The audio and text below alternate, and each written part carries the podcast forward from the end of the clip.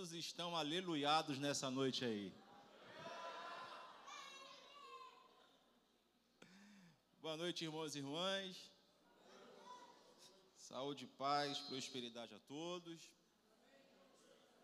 Muito obrigado. A galera já está me fazendo bullying comigo, hein? Irmão, todo carioca, ele nasce. Eu sei que muitos aqui nem conhecem mais o conceito de rádio, O que, que é isso, rádio? Rádio é um negócio que você ouve música. Ah, Spotify, não, não é Spotify, é rádio. Aí tem a rádio FM, que existe ainda, e tem rádio AM. Todo carioca nasce com a rádio AM no, no pescoço. Se você já sintonizou rádio AM, é só chiado. Então todo carioca ele nasce com a rádio AM na garganta. Sejam pacientes comigo. Pelo amor do Pai, pelo amor do Filho, pelo amor do Santo Espírito de Deus. Mas eu só sou nascido no Rio de Janeiro. Porque o meu sangue, ele é uma mistura. Primeiro, de mineiro, meu pai é mineiro. De conselheiro Lafayette, atleticano, Os cruzeirenses me condenaram agora. Irmãos, e eu gosto disso porque o mineiro está na Bíblia, tu está ligado, né? O mineiro está na Bíblia.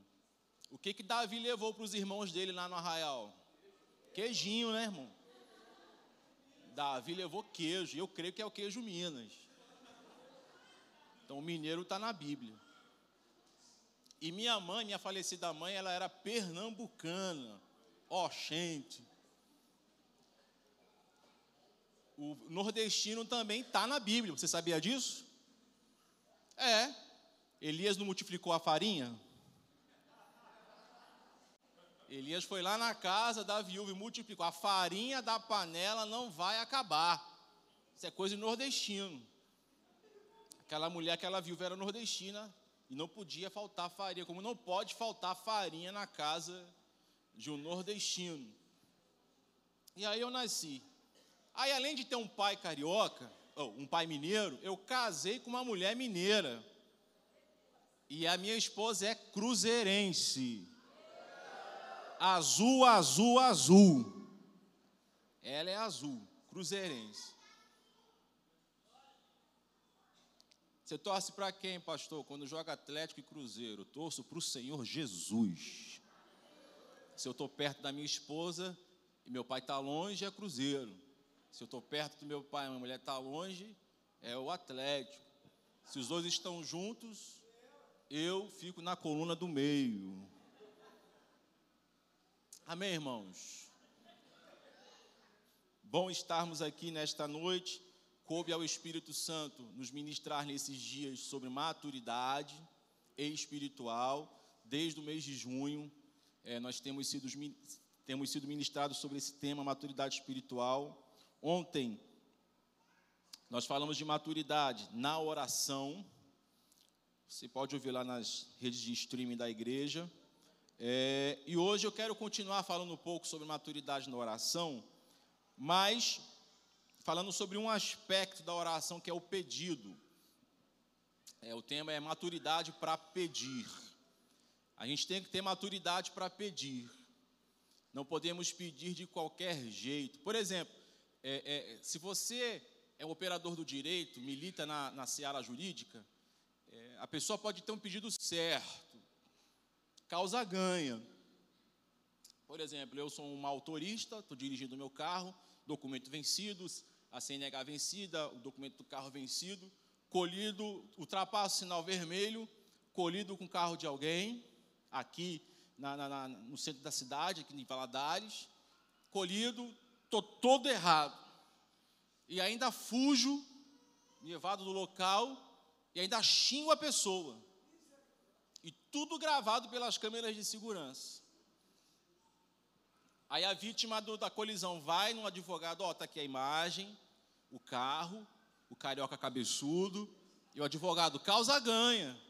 Vamos dar um dano moral, um dano material.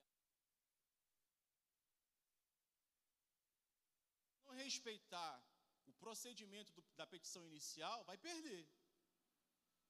Tem que respeitar todo aquele protocolo para pedir. Por exemplo, é, é, é, respeitar a questão da geografia. Aí a vítima fala assim: ah, o motorista, o motorista é um carioca. Mas esse motorista carioca hoje é residente domiciliado nesta cidade. Minha vida toda hoje é aqui em Valadares. No Rio de Janeiro eu tenho saudade, parentes e amigos. O advogado ele é carioca, eu vou lá para o Rio de Janeiro, então dá entrada na petição inicial. Perde, porque não respeitou o protocolo do pedido. Tem que saber pedir. Ontem, o que nós lemos em Tiago? Pedir nada tende, porque pedis mal, para usar os seus próprios interesses. Nós vamos analisar a vida de um homem que ele teve muita maturidade para pedir, e porque ele pediu, ele alcançou do Senhor além do pedido. Que nós podemos receber três respostas de Deus e vocês já sabem: sim, não e espere. O homem recebeu o sim, porque ele teve maturidade para pedir ao Senhor, e ele recebe não só o seu pedido, ele recebe além do pedido. Vamos lá? Marcos capítulo 10. A gente vai falar de Bartimeu, o cego mendigo. Se eu quisesse dar um tema polêmico para a mensagem, seria, né? A maturidade do mendigo. Né? Não, mas o tema é maturidade para pedir. Marcos 10, 51 e 52. Marcos 10, 51 e 52. Perguntou-lhe Jesus: Que queres que eu te faça? Respondeu o cego: Mestre, que eu torne a ver. 52. Então Jesus lhe disse: Vai, a tua fé te salvou. E imediatamente tornou a ver e seguia Jesus estrada fora. Feche seus olhos. Pai, muito obrigado por mais uma vez estarmos aqui lendo a tua palavra. Eu quero reconhecer, Deus, que o Senhor não precisa de mim para falar com este povo. Teu Espírito Santo é um, é um mensageiro melhor, muito melhor do que eu. Mas se foi da tua vontade, se a minha voz te servir, se a minha vida te servir, eis-me aqui, Senhor. Ministra aos nossos corações, estamos disponíveis a ti. Que assim seja, amém. Que queres que eu te faça? do mesmo capítulo, versículo 36, Marcos 10, 36, do mesmo capítulo, põe lá por favor, Marcos 10, 36. E ele perguntou: Que quereis que vos faça? 37. Responderam-lhe: Permite-nos que na tua glória nos assentemos, um à tua direita e o outro à tua esquerda. Tiago e João no mesmo capítulo, receberam a mesma proposição de Jesus. Jesus fala para Tiago e João: O que, que você quer que eu faça com vocês? Para Tiago e João, Jesus diz um sonoro não. E para Bartimeu, Jesus diz sim. Por que, que Tiago e João recebem um não do Senhor, mesmo sendo discípulos, mesmo andando com Jesus por mais de ano, mesmo tendo intimidade com o Senhor, e Bartimeu, aquele homem que naquele momento encontra-se numa posição muito inferior, conhecendo Jesus naquele momento até então, recebe um sim. Tiago e João não tiveram maturidade para pedir. Primeiro que o pedido de Tiago e João era o pedido de um homem de homens imaturos. Homem grande que tem um bebê dentro e não cresce nunca. Eu quero sentar do teu lado lá na glória. Parece até minhas filhas quando vai no carro, eu quero ir na janela. Pai, eu posso ir na janela? Eu não quero ficar no meio, não, eu quero ir na janela. Tiago e João queriam uma posição, uma cadeira marcada lá na glória. Jesus diz: não, isso aí já está reservado para o dono. Deus já reservou e não é vocês. Então não cabe aqui hoje analisar o pedido de Tiago e João, porque foi um pedido imaturo e receberam não. Vamos analisar o pedido de Bartimeu, que recebeu o sim, porque nós queremos receber o sim do Senhor. Ninguém quer receber não, de ninguém. O sim é que nós queremos. E Deus, ele não olha apenas o que nós estamos pedindo. Deus, ele olha além do que estamos pedindo. Deus, ele olha a intenção por trás do pedido. Deus olha o caráter por trás do pedido. No Antigo Testamento, o Senhor faz a mesma pergunta para uma criança de nove anos, chamada Salomão. O Senhor aparece a Salomão e diz assim: Menino, o que, que você quer que eu te faça? E o que, que Salomão responde ao Senhor? Eu quero sabedoria para dirigir o teu povo, para administrar esta nação. Nesse mundo capitalista que a gente vive, materialista, se a gente vê um menino de nove anos pedindo sabedoria, o que falaríamos para esse garoto? Moleque, vai para a faculdade, vai estudar, vai para a escola, leia bons livros, ouça boas mensagens, que você vai receber a sabedoria, que você vai receber do Senhor sabedoria. Mas a gente aprende que Salomão, com nove anos de idade, já estava à frente da sua geração ele já estava à frente do seu tempo. Ele não queria a sabedoria da faculdade, ele não queria a sabedoria dos livros, ele não queria a sabedoria humana, ele queria a sabedoria sobrenatural que o Senhor tem para a sua igreja, para nós. Por isso que ele pede sabedoria, e por causa daquilo que ele pede, ele recebe o que precisava. Sabedoria. Tiago e João queriam um pedido infantil. Bartimeu surpreende Jesus com seu pedido. Por que que Bartimeu foi maduro no seu pedir? Primeiro, porque ele não sucumbiu às vozes contrárias. Ele não desistiu diante das opiniões contrárias e venceu aqueles obstáculos.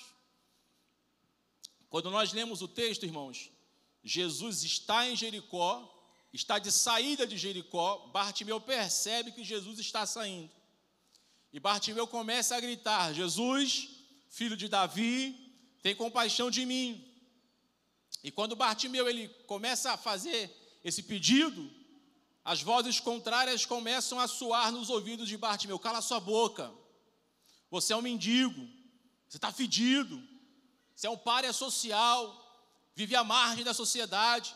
Jesus nunca vai te ouvir, Jesus nunca vai te atender. As vozes contrárias começaram a buzinar no ouvido daquele homem. Mas ele tinha maturidade para não dar ouvido às vozes contrárias. Numa cidade, irmãos, numa dessas cidades europeias de gelo, tinha um lago congelado e duas crianças brincando, dois meninos brincando num lago congelado. Um tinha nove e um tinha dez anos. O menino de dez anos pisa em falso e afunda nas águas congeladas daquele lago. E o menino de nove anos ficou olhando, não tinha ninguém à sua volta. Algumas pessoas passavam na ponte e falaram assim para ele: Não vai não, não entra lá não, que você vai morrer também. Não vai, não tenta salvar esse menino não, que já era.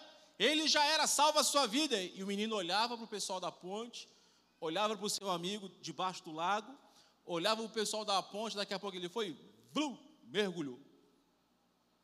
Mergulhou no lago congelado, salva o seu amigo, traz para cima, as pessoas vêm, puxam os dois, e aí o pessoal já começa a cobertar, dar cobertor, roupa, esquentá-los, e começaram a brigar com um menino de nove anos. Ô menino, você não ouviu a gente não? Nós falamos para você não pular, falamos para você não ir, por que você foi. Sabe por quê? Porque ele era surdo. Ele não escutou ninguém. E porque ele não escutou as vozes contrárias, ele conseguiu salvar o seu amigo. O pastor Eduardo estava orando aqui pelas casas de milagres. Deus nos, nos, nos usa para salvar as pessoas e para ir e tal. E, e eu tive uma imagem mental, irmãos, da minha família, da minha casa, porque, irmãos, coloca uma coisa na sua cabeça: nós vamos errar, fazer coisas erradas. Quando eu vou lavar o carro, sempre que eu vou lavar o carro, eu ligo a mangueira, pego o balde, a esponja e o sabão, eu ouço três vozezinhas assim: Papai, posso te ajudar? Falei, Senhor, elas só vão me atrapalhar.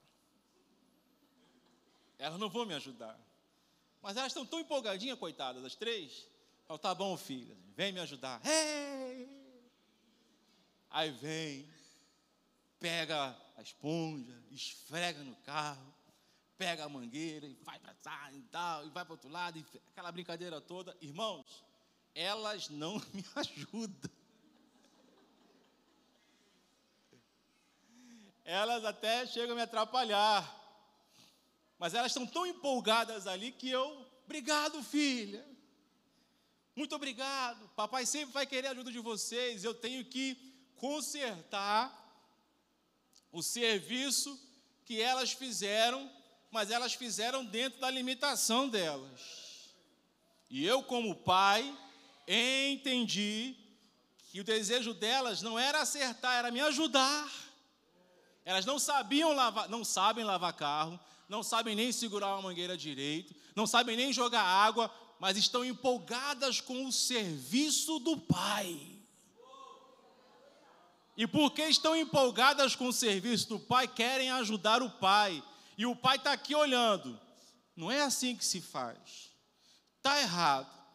Mas você um dia vai aprender. Até você aprender, eu vou fazer dar certo o que você está fazendo errado. Não ouça vozes contrárias.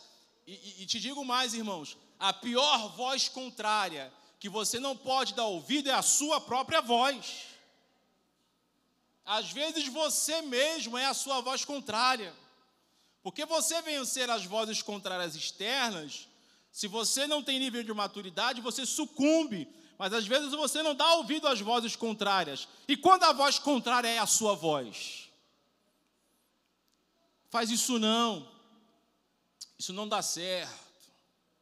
Não faz isso não. Você não sabe falar.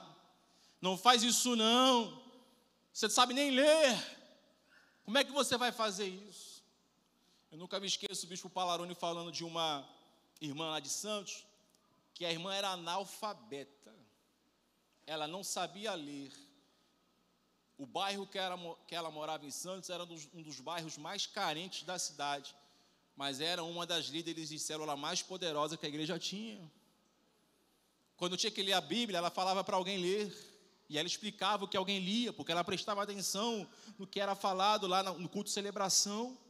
Ela não permitiu que a limitação dela a impedisse de fazer o que ela tinha que fazer. Irmãos, nós somos limitados. Eu estava ali, sabe, eu falei, Deus, o que, que eu vou falar depois de ouvir esse ministério de música maravilhoso ministrando. O que, que eu vou falar depois do pastor Eduardo fazer essa oração assim, muito ungidona, e trazer quebrantamento aos nossos corações, e trazer essa palavra poderosa sobre oferta? Eu sou muito limitado, Senhor. Eu sou muito limitado, e eu admito, eu sou limitado, eu não sei falar, eu não sei orar, eu não sei agir, mas é por isso que eu sou totalmente dependente do Senhor na minha vida.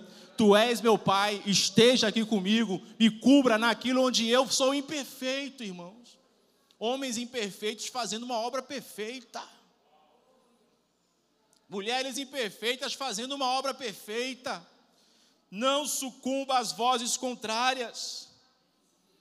As vozes falaram para Bartimeu: cala sua boca, vai embora, pare de falar, ele não vai dar ouvidos a você, ele não vai te atender. E Bartimeu calou, ele, Bartimeu continuou na sua busca. Jesus, filho de Davi, tem misericórdia de mim. Eu preciso do Senhor. E o que que Jesus faz?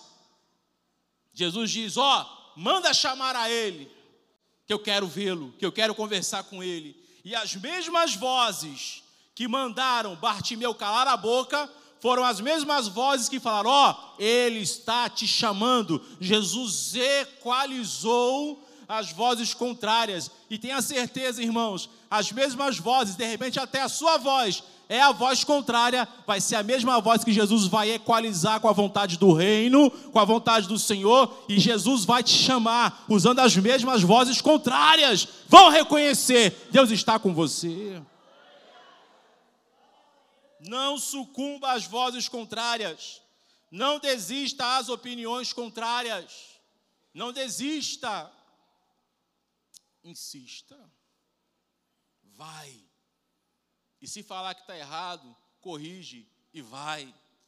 E se falar que tá, não está certo, corrija e vai. Provérbios 23, 7 fala o quê?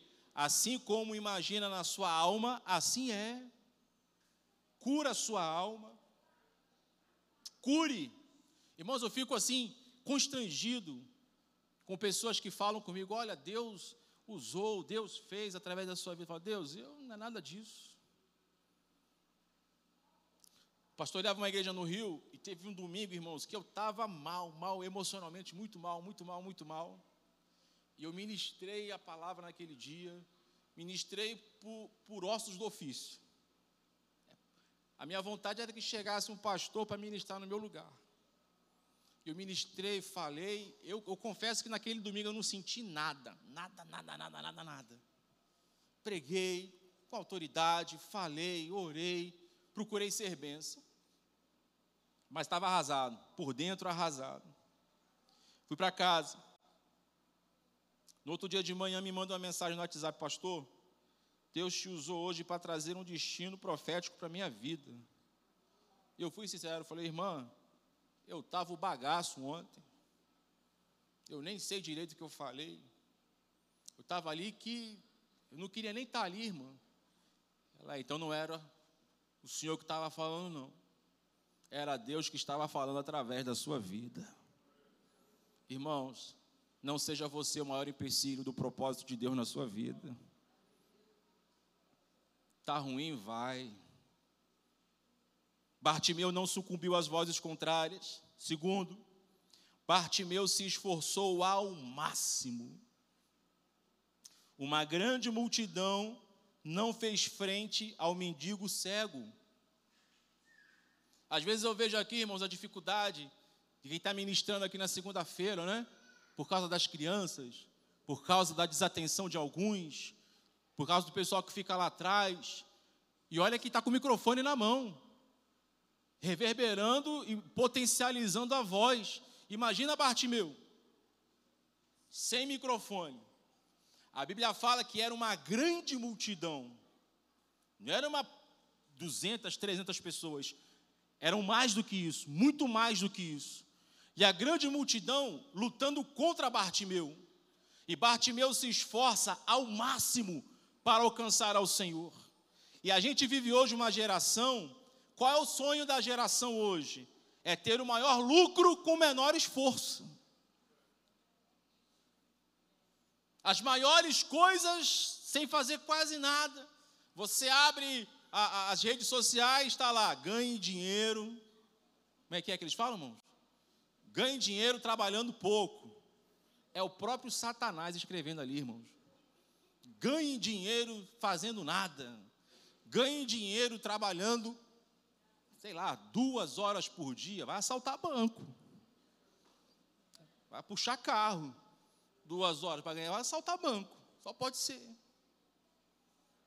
E o pessoal fica tudo oriçado, tudo empolgado, sabe, querendo fazer curso que vai te ensinar a vender curso, fica tudo empolgado com isso, ah, eu vou trabalhar pouco e ganhar muito, pessoal não quer mais se esforçar ao máximo. Bartimeu se esforçou ao máximo. Bartimeu sabia que podia alcançar, mas que para alcançar ele tinha que ir além dele mesmo, além das suas próprias forças. Você sabia que, biologicamente falando, quando você está esgotado, existe ainda 50% de reserva das suas forças?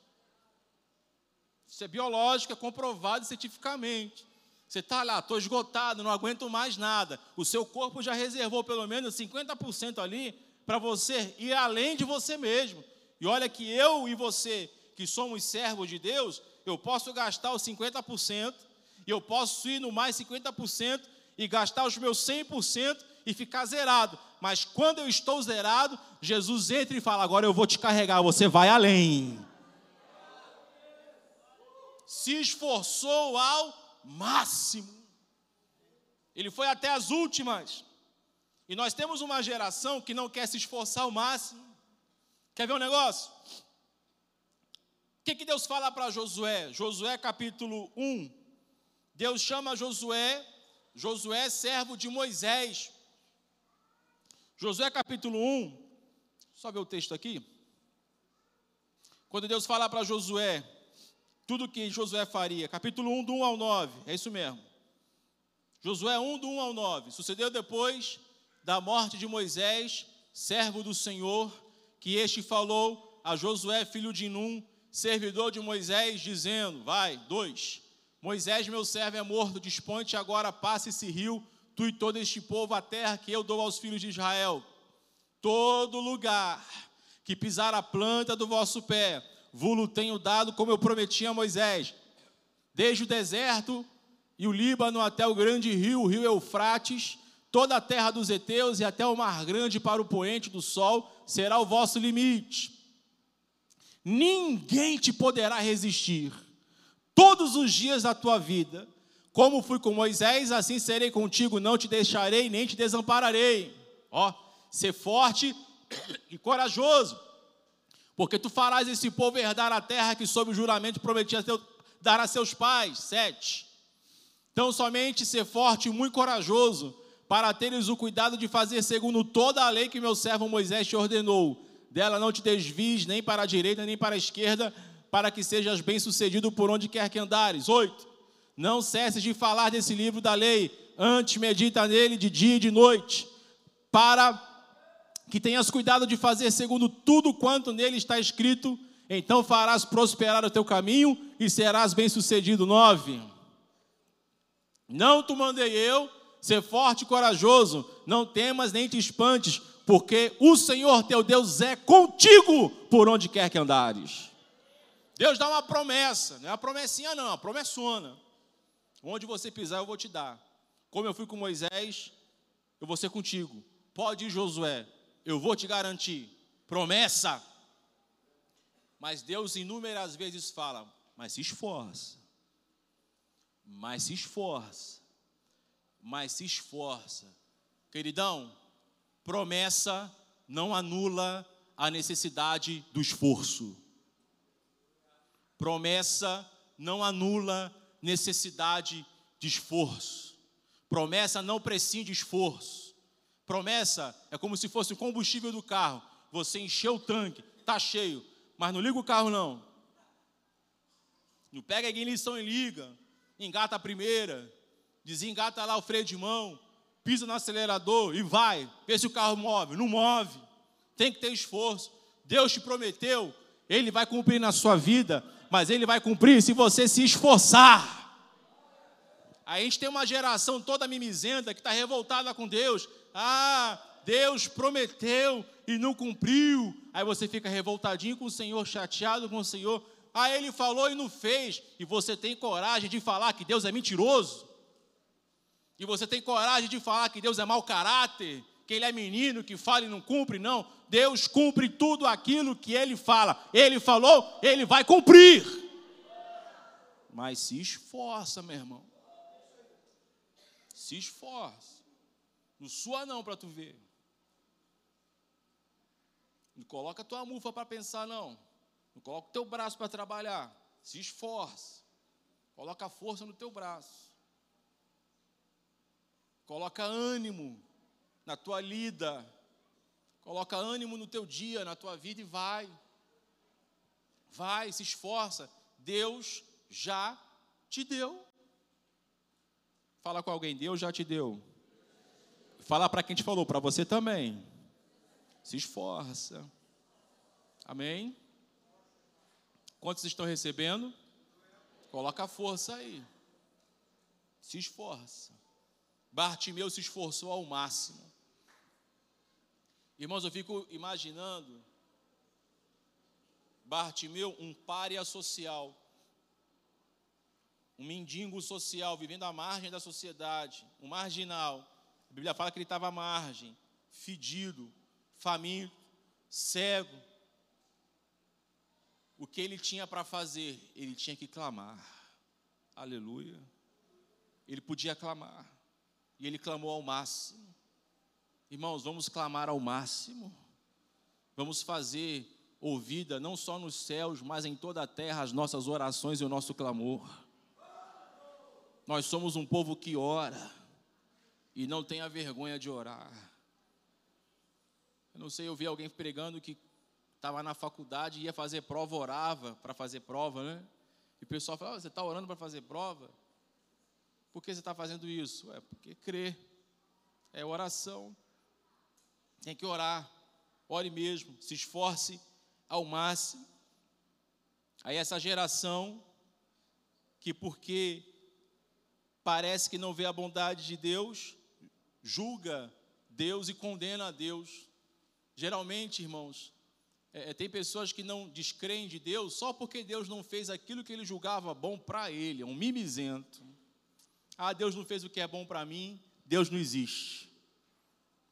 Deus não existe. Um dia alguém falou assim para o pastor: se Deus é Deus, por que, que ele não acaba com o mal na terra? Aí o pastor falou para essa pessoa: porque você ia morrer. Para Deus acabar com o mal, tem que acabar com você. Você é mal, eu sou mal. Irmãos, tem maldade em nós ou não tem? Você já viu? Tem, tem certos jornais do CPF cancelado. Sabe como é que é o CPF cancelado? Pegaram o pedófilo.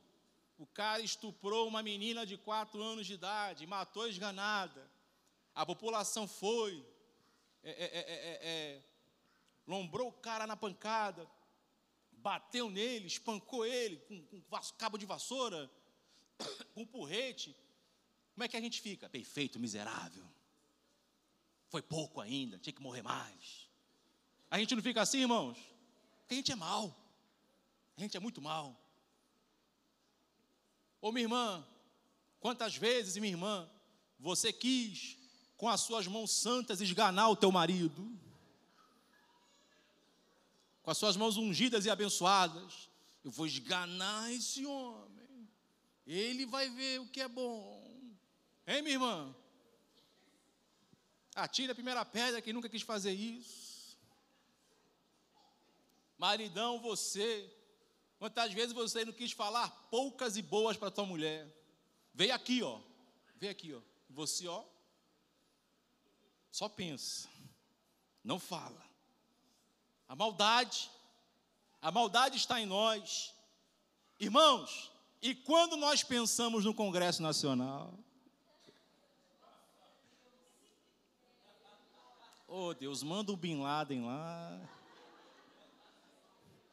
Manda uma Al-Qaeda lá, Senhor. Oh, papai. Qual o nome disso, irmãos? Maldade. Para Deus acabar com o mal do mundo, tem que matar você. Geração mimizenta.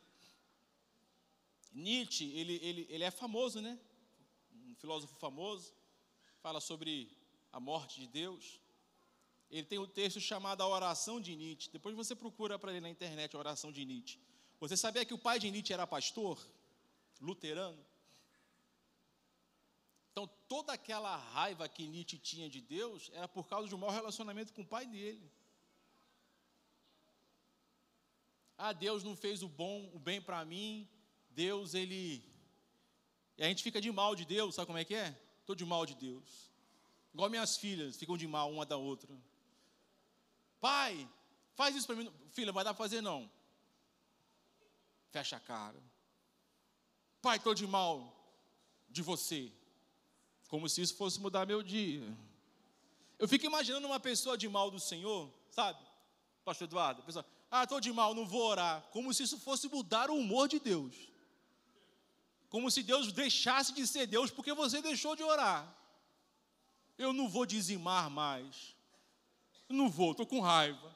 Estou passando um perrengue financeiro. Não vou mais ofertar. Você vai empobrecer a casa do Senhor por isso. Não vai. Ah, eu vou, eu não vou pregar, não. Eu não vou pregar, não. Vou falar o quê? Eu vou deixar, não, vou pregar mais, não. Não vou servir mais, não. Como se o reino de Deus fosse parar por sua causa. Quando eu era criança, tinha uma música que andava assim, ó. Essa obra é de Deus, ela não pode parar. Tira a mão do meio para não se machucar. Fica de lado, deixa eu passar. A jornada é muito longa, tenho almas para salvar. Tá falando. Com você também.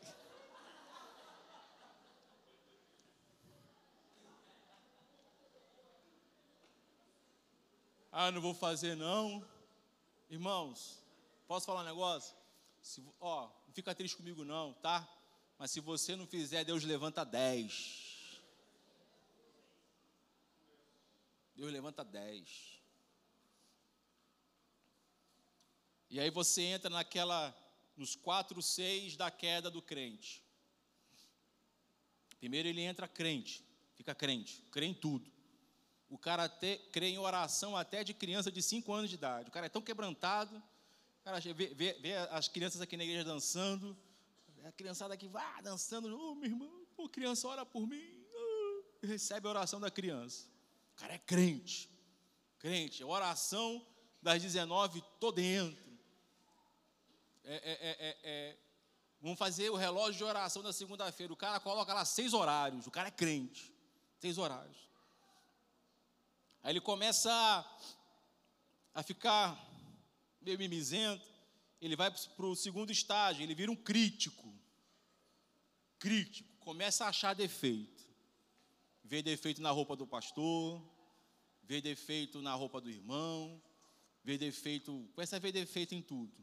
É engraçado que geralmente quem vê defeito é quem não está fazendo nada. Ele não está trabalhando, não está ocupado, ele acha tempo para ver defeito. Aí de crítico ele vira cético, começa a duvidar. Hum, o pastor está mandando uma indireta para mim. Queridão, não é indireta não, é direta mesmo, é um míssil teleguiado. É um míssil teleguiado para você mesmo. Direto do céu do Espírito Santo. Mas a pessoa vira um, um cético, começa a duvidar, duvida da oração, duvida da oferta, duvida da palavra, duvida de tudo, é um cético. E de cético ele vira um cínico, começa a zombar. Tem alguns é, é, humoristas do YouTube que eram crentes. E um dia eu vou, fui ouvir um testemunho de um desses, que, que é um cínico, que zomba da nossa fé. O cara era crente, filho de pastor, mas se chateou com a igreja. Teve crise, aí virou um cínico. É a queda, irmãos. Fica só no crente. E se você ficar no crítico, pede o crente para te ajudar para você voltar a ser crente. Fica crente e contente no meio dos crentes. Amém, irmãos? Se esforce ao máximo. Lute contra você mesmo. Terceiro, irmãos, ele mostra a essencialidade de Jesus na vida dele. Para muitos aqui, Jesus é muito importante. Eu creio que para a maioria de nós, Jesus é muito importante. Mas para quantos de nós Jesus seria essencial? O que, que é essencial? Essencial é aquilo que você depende para viver. Sem aquilo você não vive. E a gente coloca no essencial aquilo que é importante. Por exemplo, tem gente que fala assim: ah, eu não vivo sem a minha mãe. Em 2021 eu enterrei minha mãe. Muito doído, irmãos. Chorei, mas estou aqui. Estou aqui.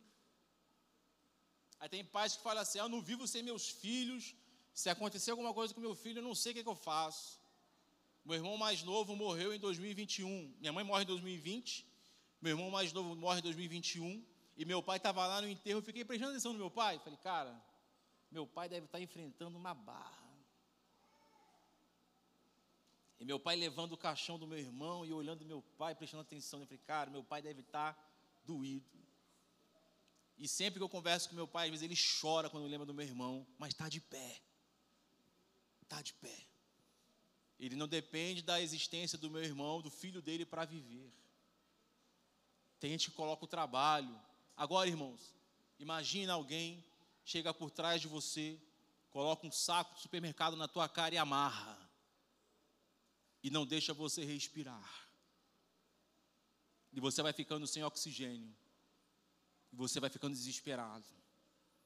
Até que você começa a aprender que você depende do oxigênio para sobreviver o oxigênio é essencial para a tua vida. Bartimeu mostra que Jesus era essencial para ele. Quando Jesus ouve Bartimeu, Jesus fala assim: O que, que você quer que eu te faça? Meu irmão,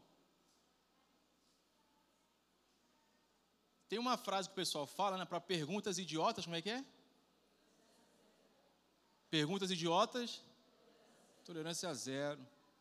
Jesus é o Messias. Ele é Deus, onisciente, conhecedor. Viu o cara cego, viu o cara mendigo e pergunta: o que, que você quer? Que Deus é esse? Que Deus é esse que pergunta para você o que você quer, sendo Ele onisciente? Que Jesus é esse que Salvador é esse? Se fosse eu, Jesus, eu quero uma bala. Não está me vendo, não? Eu quero uma bala. Estou aqui cego. Estou fedido. Estou com fome. Só vem me perguntar o que, é que eu quero? Ah, me dá uma bala então. Sabe por quê, irmãos? O Senhor, Ele não quer escutar a tua voz, Ele quer escutar o que está no teu coração. Jesus sabia que Bartimeu sabia quem ele era, tanto que Bartimeu, como que Bartimeu se dirige a Jesus? Jesus, filho de? Mas quem era o pai biológico, quem era o pai adotivo de Jesus? José. José era o pai adotivo de Jesus. José era o homem que, que exerceu a paternidade e criou a Jesus. Mas Bartimeu fala: Jesus, filho de Davi, tem misericórdia de mim. Por que, que Bartimeu se dirige a Jesus nesses termos, filho de Davi? Porque Bartimeu sabia das Escrituras. Bartimeu conhecia as Escrituras. E o que Bartimeu ouvia de Jesus era: opa, esse homem é o Messias prometido. Esse homem é o Messias ungido. Eu vou tratar ele de acordo com aquilo que ele é. Jesus, filho de Davi, tem misericórdia de mim. Jesus, opa, ele mostra que tem o um conhecimento quem eu sou. O discurso dele é o discurso de quem sabe. Deixa eu ouvir o coração dele. O que você quer que eu te faça? Irmãos, eu fico pensando naquela mulher grega Cirofenícia, o tratamento que Jesus dá para ela. Eu creio que se fosse nos nossos dias, Jesus tratasse a grega ou Cirofenícia como ele tratou, ele seria cancelado. Ele seria cancelado, ele seria chamado de, de, de, de um homem masoquista, é, é, é, antifeminista, porque tratou aquela mulher do jeito que ele tratou. Não convém tirar pão dos filhos e dá para os cachorros. Não foi isso que Jesus falou com a mulher? E o que, que a mulher responde para Jesus? Mas até os cachorros comem das migalhas. Jesus não quer ouvir o nosso discurso, Jesus quer ouvir o nosso coração. Jesus fala para Bartimeu: O que você quer que eu te faça? E Bartimeu diz: Eu quero ver novamente, eu quero te ver. E Jesus responde o quê? Vai, a tua fé te salvou. Mas aqui, irmãos, Bartimeu aparentemente não falava de salvação, era cura, cegueira, doença, cura, luz, trevas, e Jesus dá salvação, por quê? Porque Jesus queria escutar o coração, irmãos. É, é, a Bíblia em português, a tradução do português, eu não quero aqui criticar a tradução, porque quando a gente ouve, estuda o trabalho de João Ferreira de Almeida, foi muito difícil se você já teve que redigir um texto a nível de científico, né, seja de graduação, teve que traduzir, você usou o Google Tradutor, mas foi difícil mesmo com o Google Tradutor. Agora imagina João Ferreira de Almeida, nos anos 1600, traduzindo a Bíblia para o português. Então eu não critico João Ferreira de Almeida. Tem erro? Tem, tem equívoco? Pode até ter. o que, que eu penso? Deus permitiu essa limitação do português, para quê? Para que, se você quiser, se aprofunda no conhecimento e busca. E o livro de Marcos, quando você vai lendo, Marcos diz assim: e logo, e indo, e seguindo. Marcos não tem por objetivo né, nos apresentar os pormenores da conversa. A gente tem que ir mais fundo. Quando Bartimeu fala com Jesus assim, eu quero te ver, e quando você busca no grego, aquela conversa, ela é muito mais profunda. Bartimeu fala assim: Jesus, eu quero te ver mesmo que seja de forma temporária. Eu quero enxergar para te ver, mesmo que seja por um instante. Porque para Bartimeu, o importante não era voltar a ver, o importante era ver Jesus. Bartimeu tinha consciência de que quem tem a visão de Jesus, todas as outras visões se tornam secundárias, supérfluas, porque a visão de Jesus é a principal visão. O que é a beleza da criação comparada à beleza do Criador? Ele queria ver Jesus. Ele não queria apenas, sabe, irmãos, ter um benefício da sua vida. Ah, eu quero ver para ver os pássaros, para ver a criação. Seria algo maravilhoso. Mas ele queria ver Jesus. Jesus, eu quero te ver. E se eu te vir, eu posso voltar a ser cego. E se eu te vir, eu posso voltar a ser mendigo. Ele queria o Messias, ele queria um ungido, ele queria o Salvador mais do que a cura, ele queria Jesus mais do que sair é, daquela situação, ele queria o Senhor. E aqui nós aprendemos, irmãos, que para uma pessoa madura, a escassez é um grande professor. A escassez para o maduro o ensina o que é supérfluo, o que é importante e o que é essencial. Bartimeu falava assim: Jesus, eu já sei viver como um mendigo. Jesus, eu já sei viver como um cego. Jesus, eu já sei viver como um párea social, mas eu não sei viver sem a tua presença. Eu posso voltar a ser mendigo porque eu sei como é que é isso. Eu posso voltar a ser cego porque eu sei o que é isso, mas eu não quero voltar a viver sem ter a tua presença na minha vida. O Senhor é essencial para mim. Bartimeu mostra para Jesus que ele era essencial. Bartimeu abre o coração para Jesus, mostrando que a vida de Jesus era essencial para ele. E Jesus fala o que é para Bartimeu? Ah, eu vou plantar a eternidade em você. Eu não vou te dar apenas a visão, eu vou plantar a minha eternidade em você. Você vai ter muito mais do que a visão, você terá a vida eterna, seja salvo. Nós temos, irmãos, nós temos preparo para receber bênção, mas será que nós temos preparo para receber a eternidade?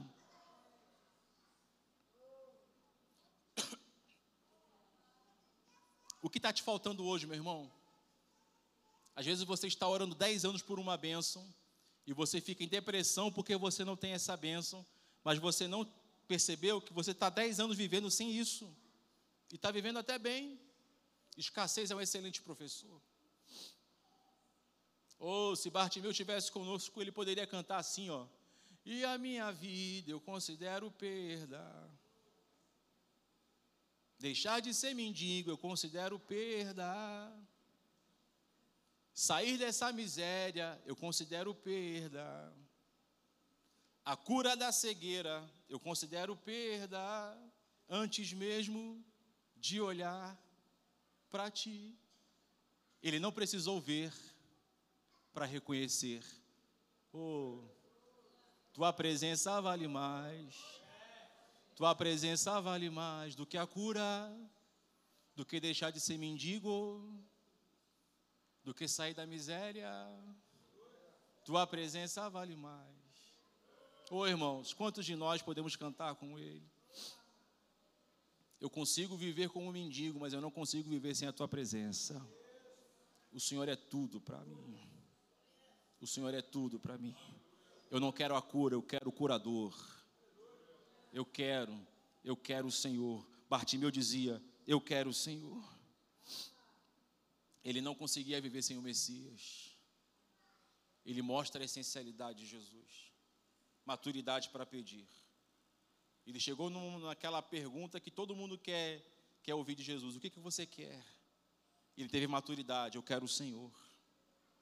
Se Jesus aparece na tua frente agora, nesse exato momento, o que, que você quer? Você tem uma resposta para dar para ele? Eu tenho, pastor, está na ponta da língua. Ok.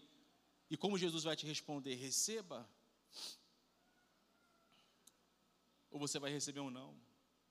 Para Bartimeu, Jesus já era o sim para todas as suas necessidades.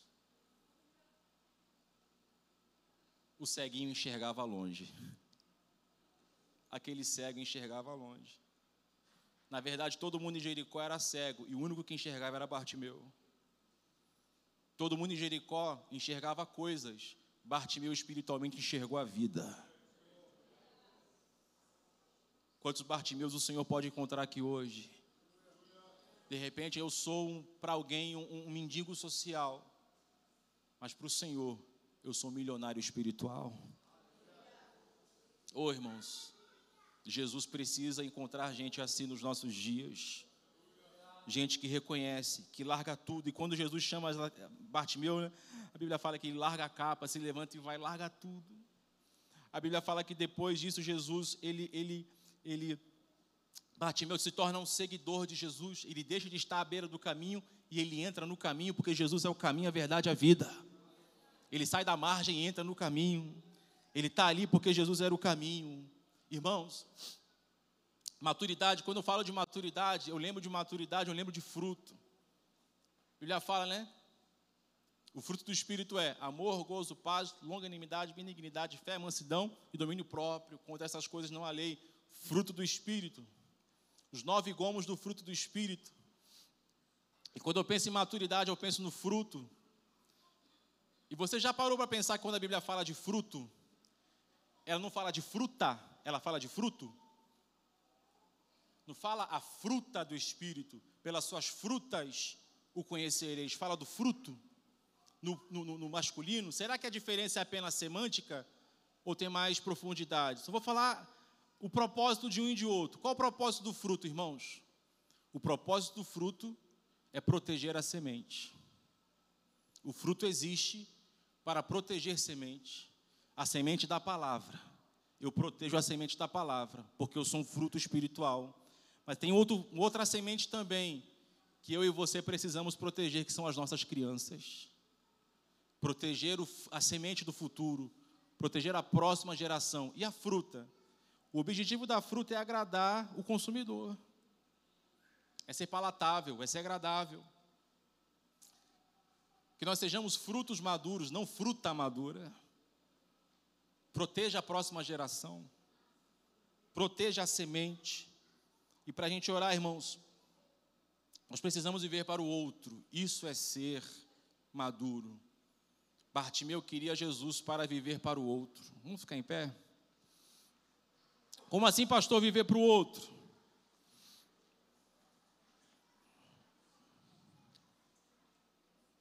Existe uma expressão no grego chamada idios, que era usada para os trabalhadores que viviam só para si, ídios. Ele era um ídio, alguém que vivia só para si, alguém cuja ele em seu próprio benefício. Tanto que essa, esse sufixo ídio, ele é usado para falar de idioma, que é a linguagem própria daquele povo. A pessoa que idolatra a si mesmo, ele pratica idiolatria, ele idolatra a si mesmo. E existe uma outra palavra muito mais pesada do ídios, que é o idiota. A origem da palavra idiota é alguém que vive só para si. Todo que vive só para si é o idiota. Então, para o grego, todas aquelas profissões que não ajudavam a coletividade era uma profissão idiota porque não ajudava o próximo.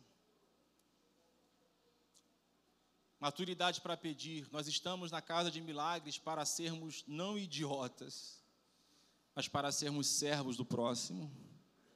Bartimeu queria servir, por isso que ele queria ver Jesus. E nessa noite, irmãos, maturidade para pedir. Assim como Jesus entrou na cidade de Jericó naquele dia, ele está nesta casa nessa noite e Jesus pergunta para você: o que você quer que eu te faça? Você é livre para falar qualquer coisa para Jesus. Bartimeu falou o que falou, e porque ele falou o que falou, ele recebeu o que recebeu. O que, que você precisa? Bartimeu era pobre, mendigo, cego, mas ele só precisava de uma coisa: dele. Só precisava dele. O que, que você precisa, irmãos? Feche seus olhos. O que, que você precisa? O que você quer que eu te faça? Ô Senhor, nos dá maturidade para pedir. Nos dê maturidade para pedir. Bartimeu, ele colocou o propósito da vida acima das necessidades. Deus, há homens e mulheres aqui com muitas necessidades na, na vida. Mas como nós cantamos aqui, eu escolhi a melhor parte ela não será tirada de mim. Nos dê a maturidade de parte meu para te pedir o que é necessário. Porque o Senhor não quer apenas ouvir o nosso discurso, o Senhor quer ouvir o nosso coração. O nosso coração anseia por Ti, Jesus. O nosso coração anseia por Ti, Jesus. Vem, Jesus. Vem, Jesus. Nós te queremos. Mais do que a cura, nós te queremos. Mais do que ascender socialmente, nós te queremos mais do que vitória sobre os nossos inimigos, nós te queremos. Pai, essa é uma igreja apaixonada por Ti. E convivendo com esses irmãos, eu aprendo a cada dia a ser apaixonado pelo Senhor. A paixão desses irmãos me torna mais apaixonado, Pai. E que essa paixão contagiante venha contagiar essa cidade também paixão, paixão por ti. Renova a nossa paixão por ti. Renova a nossa paixão por ti. Reacende a nossa paixão por ti. Reacende o desejo de intimidade. Reacende o desejo da presença. Reacende. Há pessoas aqui nesta noite que precisam ter essa paixão reacesa. Nós temos aqui pastores apaixonados, líderes apaixonados, homens apaixonados, mulheres apaixonados, ministros, labaredas de fogo. A Bíblia fala no salmo que o Senhor faz dos seus ministros um fogo abrasador, e essa chama vai te influenciar. Mas se você é alguém que precisa ter a sua paixão reativada, nós queremos orar por você. Eu te convido, vem aqui à frente para gente a gente orar por você. Eu quero ser como Bartimeu, reacende essa paixão em mim. Eu não quero colocar as minhas necessidades à frente do propósito. Eu quero ser alguém apaixonado, eu não quero ser seduzido por esse mundo mas eu quero ter essa paixão acesa. Pode vir, irmãos. Nós queremos orar por você para que você seja reaceso na sua paixão. Ou oh, para que essa paixão venha contagiar. Contagiar. Você pode ter não sei quantos anos de ministério de igreja, mas hoje Deus quer reacender a paixão no seu coração. Eu não sei o que aconteceu com você, irmãos, na caminhada. A caminhada pode cansar a gente. Deus não olha para aquilo que você tem, Deus olha para aquilo que você é. Deus olha para aquilo que você é.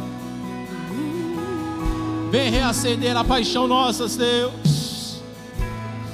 Venha reacender a paixão. Venha reacender a nossa paixão. Aquele mendigo me ensina que ele precisava de dinheiro, mas ele precisava muito mais de Jesus. Ele precisava voltar a enxergar mas ele precisava muito mais enxergar Jesus novamente. Oh Jesus, Jesus, assim como o Senhor orou, assim como Eliseu orou pelo seu obreiro e disse: Deus, abre os olhos espirituais desse menino, para que ele veja, que o Senhor abra os nossos olhos espirituais, para que nós possamos ver também. Venha, venha, venha ser rea, reaceso na paixão, venha ser reaceso na paixão por Cristo. Um dia você foi um homem, uma mulher apaixonado, apaixonada, mas hoje, oh, você não vai virar cinzas. Você não vai virar cinza. Você não vai virar cinza. Você não vai virar cinza, porque é uma brasa nesta casa. Há uma chama ardendo neste lugar. E essa chama vai te contagiar. Essa chama vai te inflamar. E você será mais uma vez aceso nesta chama do Espírito.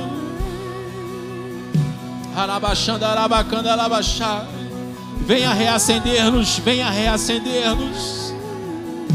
Oh! Os pastores nos ajudem em oração. Vamos ministrar na vida dessas pessoas que estão aqui à frente.